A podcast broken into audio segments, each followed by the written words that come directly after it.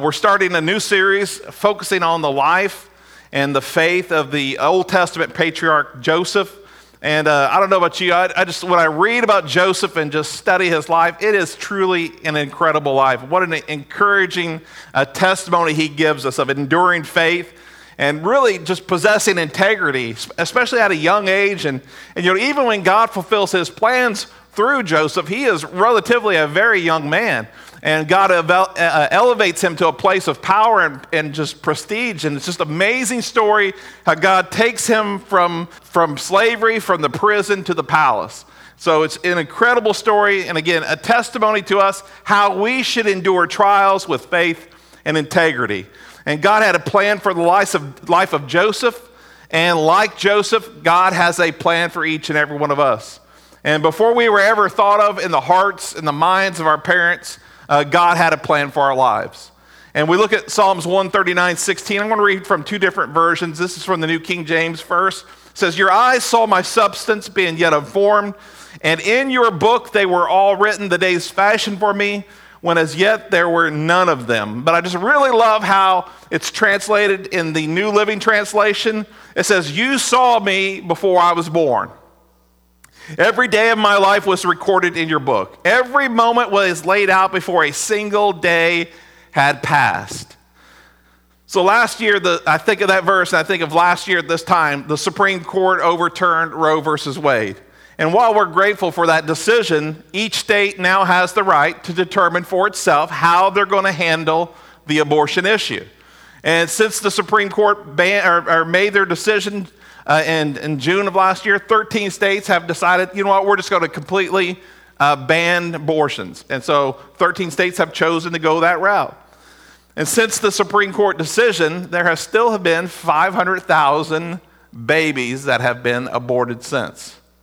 And when I think of it in these terms, that's 500,000 of God's plans and purposes that will never be lived out by those individuals.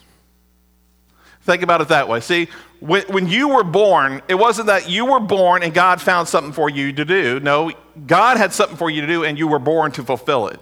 It's a completely different message. It, it's not like, well, your parents had you and God's like, well, what do I do with them now? No, you were born with a plan in mind. You were born to fulfill that plan. I believe that with my heart. Every one of us here were born to fulfill God's plans and His purpose for our lives. And mankind, we're unique. We're unique amongst all God's creation because we're created in His image and likeness, but beyond that, we really have something very unique. And then God gives us this, this opportunity to accept or reject His will. We can choose for ourselves if we're going to follow God's plan or we're going to reject God's plan. Now, we should all believe in the sovereignty of God. And that's, that's a, a word that is getting a lot of hype today in today's Christian world, and it should, because God is sovereign. He is an almighty God. He has a plan and a purpose, and it will be fulfilled. However, God's given us a free will. And so there's a balance between the two.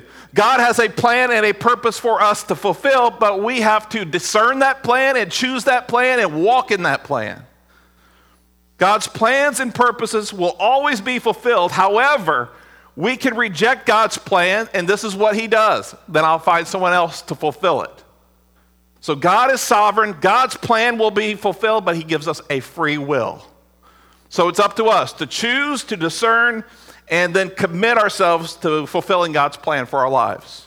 Now, wouldn't it be a terrible tragedy for us to enter into eternity, find ourselves into heaven, only to find that you know what? You made it, your faith was in Jesus, that's great, but you never did anything to fulfill your purpose. I think that'd be a great tragedy to know that you could have touched so many lives or did so much more for God, something that, that was uh, divine for you to do, God's divine purpose, and you just kind of operated outside of that purpose. Ephesians 2:10 says this, "For we are, are his workmanship. God are created in Christ Jesus for good works." Look at this, which God prepared beforehand that we should walk in them. Not that we will walk in them, but that we should walk in them. So it's our choice. God has a divine plan. We must discern it and commit ourselves to fulfill it. Only in Christ can we discover God's plan for our lives, and only with the help of the Holy Spirit can we fulfill that purpose. let's assume everyone hearing my voice right now is born again.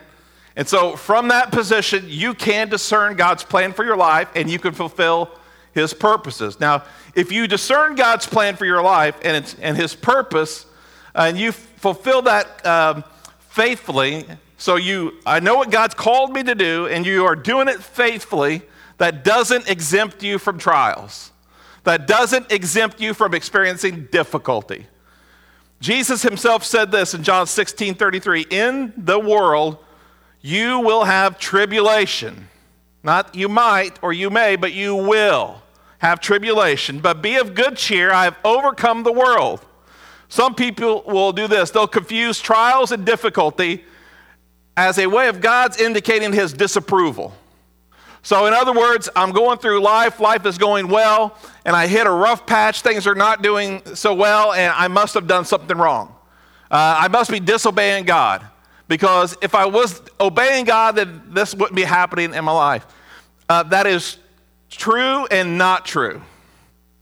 So it can be true. You know, we can reap what we sow. If we make bad decisions, we're going to reap those that or uh, reap the benefits of those those bad decisions, which none of us like. But at the same time, bad things happen to good people. We go through trials, we go through difficulty, and that is no indication of God's approval or disapproval. Again, you got to know God's heart, God's plan for your life. For example, again, life throws you a curveball, and you say, well, that curveball is just God's way of saying you're not going down the right path. Listen to what the Apostle Paul wrote to the church of Corinth. It says in 1 Corinthians 16, verse 6, Perhaps I will stay with you for a while, or even spend the winter so that you can help me on my journey wherever I go. For I do not want to see you now and only make a passing visit. I hope to spend some time with you if the Lord permits. But I will stay on at Ephesus until Pentecost. Now look at this. Because a great door for effective work has opened to me, and there are many who oppose me. Now, Paul says a great door of opportunity had opened for him to go to Ephesus and to preach the gospel. However, God does not remove the opposition that awaits him there in Ephesus. And if you want to know more about that story, you can just flip over to Acts chapter 19 and you can read about Paul's encounter in Ephesus. What happens is this Paul be, goes to Ephesus. He's greeted, he's warmly welcomed, he's preaching, things are going well, there are miracles taking place, and all of a sudden, a riot breaks out. And he's got to get out of town before they kill him. Now, what a great opportunity. See, that's the way we feel. Well, this is what I get for serving God. Well, first of all, Paul knew there was going to be opposition, he was ready for it. But secondly, is this that we can look at that opposition people, I mean, he's going to preach the gospel, good things are happening. All of a sudden, they turn on him and they run him out of town. Well, that didn't go so well. Uh, maybe that wasn't God's plan for my life. See, so you can't always look at those as, as accurate indicators. Don't mistake trials as a sign that you aren't fulfilling God's plan and purpose for your life. You know, 10 years ago today, God called me to, to this church for a purpose. And I knew what that purpose would be, and I knew that I would face opposition. And, but you can't allow opposition to discourage you from fulfilling God's purpose. You know, 10 years ago, God revealed to me this purpose. This is why you're here. And this is the sum total of why I believe I'm here. Leave the church better than you found it. That way, the next pastor, the next leader can take it to where it needs to be. Don't, don't every decision I make, and, so, and sometimes the decisions I have to make go counter against what I want to do. But I always filter it through that purpose. I always go back to what God's called me here for, and why I have to do it is to leave this place better than what I found it. So, whenever you make an effort to fulfill God's plan for your life, it may not start out the way you envisioned it. And that is true for the life of Joseph. So, we're going to look, start here in, in Genesis 37 says this is the account of Jacob's family line. Joseph, a young man of 17, was tending the flocks with his brothers, the sons of Bilhah and the sons of Zilpah, his father's wives, and he brought their father a bad report about them. Now, Israel loved Joseph more than any of his other sons because he had been born to him in his old age, and he made him an ornate robe for him. When his brothers saw that their father loved him more than any of them, they hated him and could not speak a kind word to him. Joseph had a dream, and when he told it to his brothers, they hated him all the more. He said to them, Listen to this dream I had. We were binding sheaves of grain and out in the field, and suddenly my sheaf arose and stood upright, while your sheaves gathered around mine and bowed down to it. His brothers said to him, Do you intend to reign over us? Will you actually rule us? And they hated him all the more because of his dream and what he had said. Then he had another dream and he told it to his brothers. Listen, he said, I had a dream, another dream, and this time the sun and the moon and 11 stars were all bowing down to me. When he told this to his father as well as his brothers, his father rebuked him, saying, What is this dream you had? Your mother and I and our, your brothers actually come and bow down to the ground before you. His brothers were jealous of him, but his father kept it in mind. Now, Joseph has two dreams. Both of those dreams place Joseph in a place of leadership within his family. Joseph shares the dreams with his brothers, which probably wasn't a good idea. I don't know if, we don't know the story of Joseph in detail. We can only speculate. We can look at it from two different ways. You know, we never find, not, I'm not saying that Joseph was sinless, okay? But do you know we never read about Joseph sinning? So we have to look at him as, as being a man of character and integrity. So he's 17 years old, though, at the time.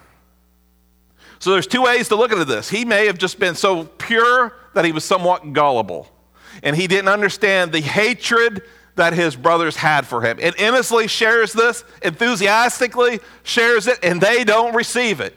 Or he can be a little bit of a snot and he can say, you know what, I know who I am within the family. But the, that, doesn't, that doesn't take away from the dreams. The dreams are from God, they are indeed from God.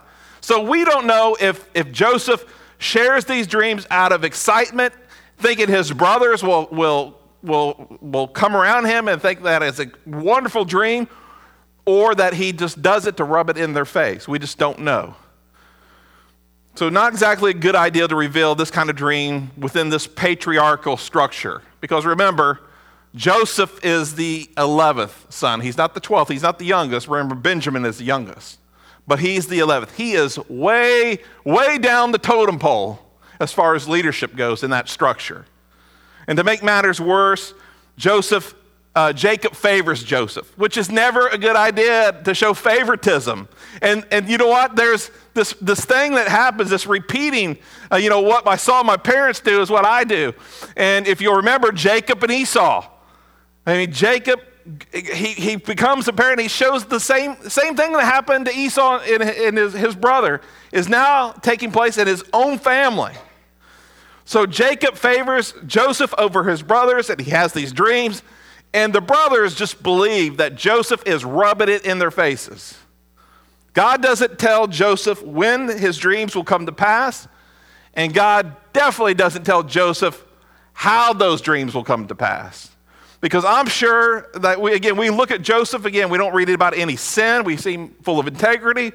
But if God had revealed the time and the amount of difficulty he was going to face, I don't think that young man would have said, Sign me up for that. I believe he would have said, You know what? No thanks. Thanks, but no thanks. I'm glad that you selected me, but I'm not going through, through prison, uh, accusations, uh, slavery. No, thank you. Who would? Who in their right mind would? If we allow time and difficulty to dictate our decisions, we'll, we'll miss fulfilling God's plans and purposes for our lives. But when we discern God's plan and seek it and bring it to pass in our lives, we'll find great contentment, joy, and peace like we've never had, but we will face difficulty. And I just want to mention this God's plan is always better than our plans. And we'll never find a better plan than the plan that God has planned for us. Please don't make this mistake. I'm going to do what I want to do. I want God to come to bless me because that's not the way it works. Now, listen, you could, God can permit and God can bless, but you'll never have the fulfillment that He intended you to have unless you discern His plan and walk in it faithfully. We know the dreams that Joseph dreamed, again, were prophetic and they were from God because years later, by his own testimony, this is what Joseph writes. After he's endured all this, this trial and all this tragedy, this is his conclusion. Remember, he's before his brothers now, and he has the ability to really to execute them, to punish them. But this is his conclusion about his trials and his difficulty that he's faced. In, in Genesis 45 7, but God sent me ahead of you to preserve for you a remnant on earth and to save your lives by great deliverance.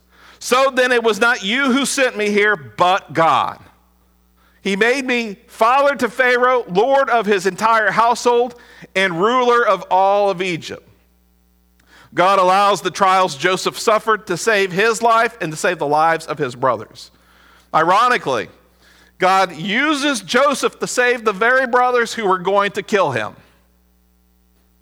So years later, Joseph concludes his brothers didn't put him there in that prison. He, his, the brothers didn't put him in, in slavery.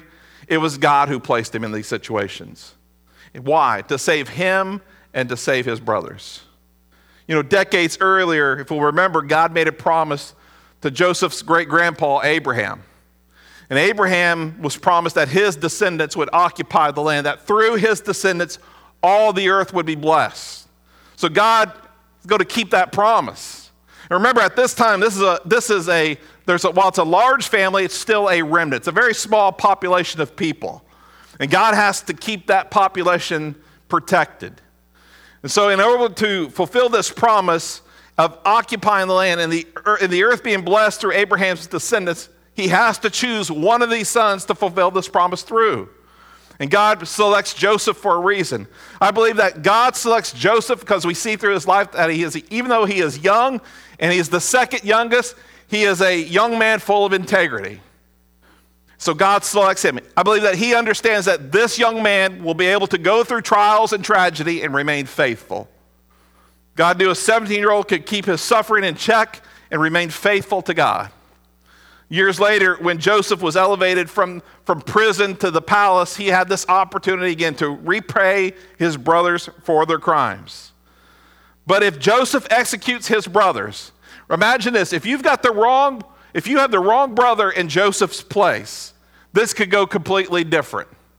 See, if Joseph executes, let's say Levi, for example, you have no priesthood because the Levitical priesthood descends from Levi. Think about this. What if Joseph decides to execute Judah? Well, you have no King David, you have no King Solomon, and you don't have the line from the tribe of Judah. So you have to select the right person to endure these trials and suffering and not become bitter and not become vindictive and not let power go to his head. It has to be the right person, and he selects Joseph. See, Joseph was born to fulfill this purpose. So when we commit ourselves to fulfilling God's plans and purpose for our lives, He will use the good and He will use the bad to preserve His divine will. We'll say that again. God has a plan and a purpose for us. In order for that to happen, He will allow good and bad to preserve His divine will. Joseph's brothers hated him. And because their father loved him most, I believe they resented their father also. I believe that they, they took out a lot of their frustration out on Joseph. Jacob had been sending Joseph out to check on his older brothers. And in the past, Joseph shared an unfavorable report concerning his brothers. And again, we could read between the lines, it was probably a truthful report. They probably were slacking off on their job. And Joseph reports it, and it just infuriates them. God's, Jacob sends out his 17 year old son to think about this, to give an assessment on his brothers who are much older and mature than him and bring about a report about their job performance. Like we like we this kid knows what he's doing and we don't. So there's a lot of resentment and hostility in this whole situation. Let's go down to, to verse 12 and it says, Now his brothers had gone to graze their father's flocks near Shechem. And Israel said to Joseph, As you know, your brothers are grazing the flocks near Shechem. Come, I am going to send you to them. Very well, he replied. So he said to him, Go and see if it is all well with your brothers and with the flocks, and bring word back to me. Now, we can stop right there and say at the end of the story that Jacob, Israel, has as much to blame in the story as anyone. He really puts Joseph in a bad position. Then he sent him off from the valley of Hebron. When Joseph arrived at Shechem, a man found him wandering around the fields and asked him, What are you looking for? He replied, I'm looking for my brothers. Can you tell me where they are grazing their flocks? They have moved on from here, the man answered. I heard them say, Let's go to Dothan. So Joseph went after his brothers and found them near Dothan. Now, here's the first thing I question is who is this man? You ever wonder about that? Who is this man? Is this man an angel? Have you ever thought about that? That God uses to direct Joseph to his brothers? Because if you know the story, Joseph has to have this encounter. See, he could have went to Shechem, couldn't find his brothers, just went home. So God either prepares an angel or he at least takes a man and uses the circumstances of this man's life to put him in the right place at the right time so that he has this encounter with Joseph. So that Joseph finds his brothers near Dothan. So the man isn't there by accident. By the way, church, I don't believe in coincidence. I don't believe in luck, and I don't believe in accidents to that place. I believe that everything has a purpose, even the most mundane things. You know, even this, that you just are driving one day, instead of going this direction, you're going to go this direction. Some people say, well, you go this direction because God spared you from an accident. Maybe, maybe not. Maybe the, the, the purpose is even much more mundane than that. Something we won't ever know until we get on the other side of eternity. The brothers don't go to the fields where they should be going, and I believe they don't want to go there because they know that their little brother might be coming to check on them. And they really don't want their brother there because they're already hostile towards him. So they don't want Joseph there because they don't want them to bring back a report that they think is unfair. Listen to what the brothers say when they see Joseph come. I mean, they've tried to avoid this kid, they've tried to, to maneuver around him, but he still finds them. And this is, I mean, their blood is just boiling at this time. Look at verse 18. And they saw him in the distance, and before he reached them, they plotted to kill him. Here comes that dreamer, they said to each other. Come now, let's kill him and throw him into one of the cisterns and say that a ferocious animal devoured him. Then we'll see what comes of his dreams. You know, there will be people who oppose you when it comes to fulfilling God's plan and purpose for your lives. When you make a commitment to fulfill God's plans, you will face opposition. The brothers have murder in their hearts. They see an opportunity. I mean, they, they, they already can't stand the kid. And they, he finds him, and here he comes with this nice robe on. And he's just, you know, it's just glowing, so to speak. It just, it just sticks out as he's coming over the horizon. And they just can't stand the robe because of what the robe represents. The robe represents royalty, it represents favor, it represents a place of a position of, of uh, he is the leader over the, the house. So they want to destroy that. They see their brother come in with this robe and his dreams, and it's an opportunity for them to rid themselves of the bitterness that they have. They plot to kill Joseph and say, We'll see what comes of his dreams. People will oppose you when you fulfill God's plan and purpose for your lives. This world will oppose you. Sometimes good people will oppose you. Sometimes bad people will oppose you. Sometimes God uses bad people and good people to help get you in the right direction as well. Again, you hint, it can't be, see, you might be sitting here this morning saying, well, that's me. You know, got, bad people have opposed me, good people have opposed me. But at the same time, maybe God's trying to get your attention and trying to speak to you. So don't, don't, don't fall in this place of where you, you kind of get this, this false humility, right? And woe is me. Maybe God's just trying to get through your hard head. So don't, don't close your, just stay open in this throughout this message. But people will oppose you. They'll try to destroy the dreams God has placed in your heart. In fact, you yourself can destroy those dreams. God will, I mean, this world this will take your own selfish desires to oppose God's plan for your life. What the brothers don't realize was this the source of the dreams wasn't Joseph, the source of the dreams was God. Church, I don't care if Satan sends his entire demonic horde against you. If, if you are following God's plan faithfully, no devil in hell can stop the plans and purposes of God. Romans 8:31 What then shall we say in response to these things? If God is for us, who can be against us? If you have d- doubt that God sent an angel or placed a man in an open country, so using whatever circumstances imaginable in order for him to cross paths with Joseph, that's exactly what's taking place. See, if Joseph doesn't find his brothers near Dothan on that day, maybe the brothers then have a different opportunity. And maybe the opportunity is there is no escape, and that they actually grab the young man and they murder him and they destroy God's plans and purpose. God has to find another avenue then. That's not what God wanted. God wants to preserve this young man because this man has been faithful. You recall from the life of Abraham, his son Ishmael? Remember, just preached a series on this. Ishmael was the outcome of Abraham's and Sarah's idea of fulfilling God's plan, helping God to fulfill his plans. Again, never a good idea. So Ishmael was the outcome of a good idea. And remember this, just keep this in mind, because we think of Ishmael as nothing but bad, right? A terrible, terrible. I mean, that is not the legacy of Ishmael. We understand, you know, who his descendants are today, but God still uses this man and his descendants. Remember this as we read this. Check this out. Genesis 37, verse 23. So when Joseph came to his brothers, they stripped him of his robe the ornate robe he was wearing.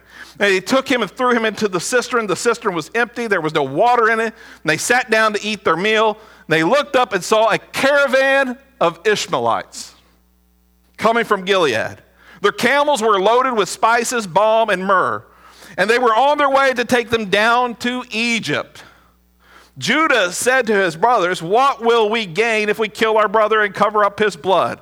Come, let's sell him to the Ishmaelites and not lay our hands on him. After all, he is our brother, our own flesh and blood. His brothers agreed. So when the Midianite merchants came by, his brothers pulled Joseph out of the cistern, and sold him for 20 shekels of silver to the Ishmaelites who took him to Egypt. Now, the Ishmaelites are descendants of Abraham. They are half brothers of the Jewish people, the same great grandfather. Now, we can look at Abraham and Sarah's decision to use a surrogate as a bad idea, and Ishmael is a mistake. But God uses these descendants of this man as the surrogate, which we would say is a terrible mistake. God uses them all these years later. Why? To preserve and protect his promise. See, this takes Joseph from one place of, of harm to safety, but it also takes him one step closer to what he needs to do to fulfill God's plan and purpose for his life. None of us would look at this as being betrayed by our brothers as a good thing. None of us would look at being sold as a slave as a good thing. But yet, this is exactly what God does to protect, preserve, and to make sure that his divine plan is fulfilled. It brings Joseph one step closer to fulfilling God's plan. Now, I'm sure Joseph says, Is this what I signed up for? Is this really what I signed up for? The Ishmaelites aren't there by chance, church. And if you really think about it, decades, decades before this ever takes place, God has a plan. God is, is back decades with this situation with Ishmael, looking for it. Said I'm going to use his descendants to protect Abraham's other sons. They're not there by chance. God has brought them there for a reason. You may do something during the day, it seems again mundane, means nothing, but God can use it and you not even know it. God uses situations to fulfill his plans and his purposes. God uses these Ishmaelites to protect Joseph, again, get him one step closer to fulfilling his plans and purposes. The Ishmaelites don't know this. They have no clue. They don't know have, have any clue that when they woke up that day and they were traveling down towards Egypt, that it was their mission, their calling to buy a young man and sell him as a slave. All they're looking at is this we got a good deal 20 shekels of silver. We're going to go down to Egypt, sell him for a lot more. Romans 8 28. And we know that all things work together for the good to those who love God, to those who are called according to his purpose. You and I may not understand why life happens the way it happens. We may not understand why God allows what he allows, when he allows, where he allows, but we have to trust him. And we have to know that he has allowed something for a reason. You live in a fallen world bad things are going to happen to good people. There's nothing that can change that. And there is nothing that will change that. But God can take what's bad and He can turn it around and use it for what's good. God can take what's meant for evil, turn around for the betterment of that person or someone else. It may not even be for you, but it might be for someone else.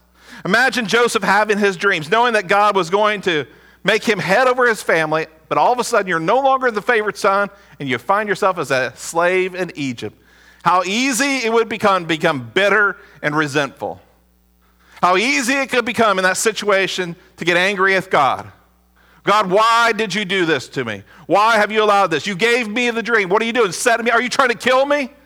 Are you trying to torture me? What did I do to deserve this? 13 years he's enslaved, he's in prison, he's rotting away in this prison of no fault of his own. The most we can, we can really accuse Joseph of is that may, he may have just a little bit of a big mouth. But other than that, there is no sin. There is no horrific uh, character default with him. He is simply a young man who has heard from God and is trusting God, and he finds himself as a slave and is in prison. He's falsely accused of rape. All kinds of things happen to him.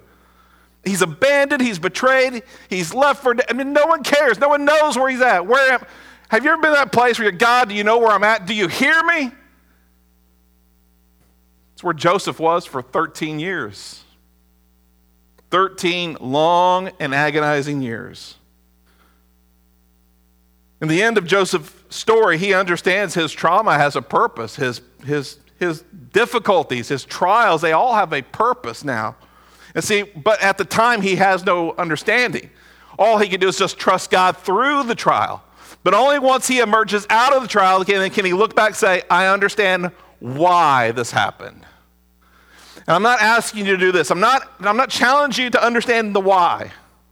Especially in your, if, in the, if you're in the midst of a trial, you probably aren't going to understand why.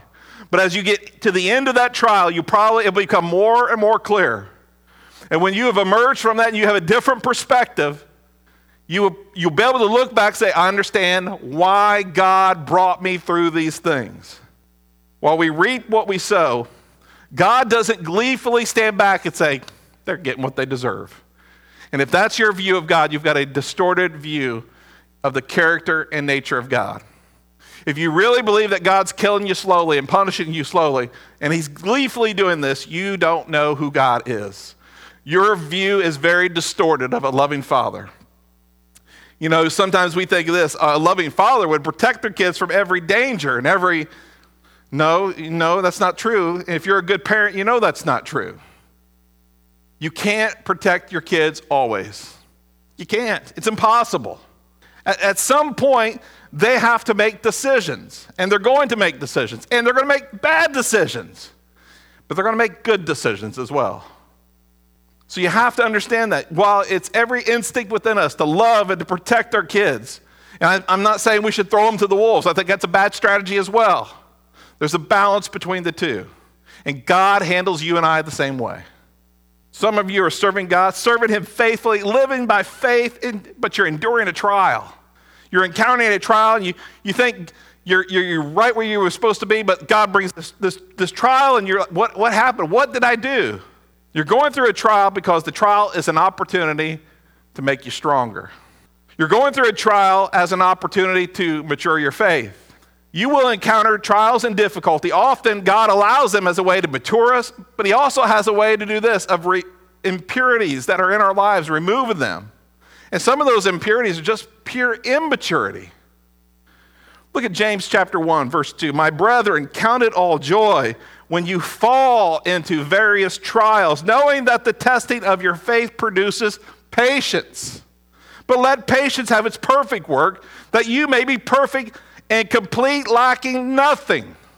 Trials God allowed Joseph to endure matured his faith. And we can come to that conclusion, conclusion very easily if you know the story.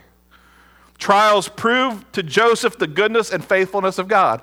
God had a plan. God didn't reveal the, the 13 years of difficulty, but God per- perfects his plan or brings forth his plan, and he is faithful.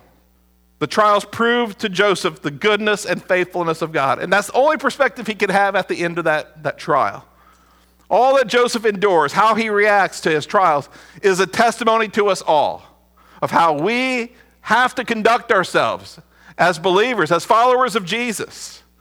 Because here's why if we don't, we're going to fall into this trap of bitterness and anger and frustration. It's just going to tear you apart. Even when it's within our power to repay others for their wrongs, Joseph shows us that, you know what, we can show grace, we can show mercy. They don't deserve grace and mercy. But, church, neither do you and I. And yet, your Heavenly Father shows you grace and mercy. Today, if you're going through a trial, a season of difficulty, maybe you're confused and you don't see how on earth what you're going through is going to accomplish anything but suffering and pain. We want to pray for you. I want to pray for you today. You can't and you won't fulfill God's plans unless you are born again, period. If you haven't fully surrendered your life to Jesus, I'm talking about a full commitment to Christ. And if you haven't do, if you haven't done, if you aren't committed to Christ as you ought to be, and if you don't make that commitment today, I'm just going to let, let you know this: the trials that you're going to endure are to bring you to this place of right relationship with God, so that you fully commit and trust Him because that's God's first purpose for you is that you to be saved, that you be committed. Because from that place of sold out, being sold out to Him, then you can fulfill His plans and purpose for your life. But if you're only in halfway, you're never going to fulfill God's plan for your life. There's no riding the fence when it comes to God's plan. You are in or you're not in. Joseph is a great proof. He was in. If you aren't committed in your faith as you should be, you won't be willing to endure suffering. You won't be willing to endure difficulty. You only get mad at God. You only get angry at God. And God won't ever be able to perform his plan and purpose through you. But when you come to that place of, you know what, I'm just committing myself to Christ, it's a, it's a much better road. You have more peace, understanding, all right, good things happen to bad people, bad things happen to good people. It's part of life. God is using this for a reason and a purpose. Some of you are going through a trial, a season of difficulty. We want to pray for you.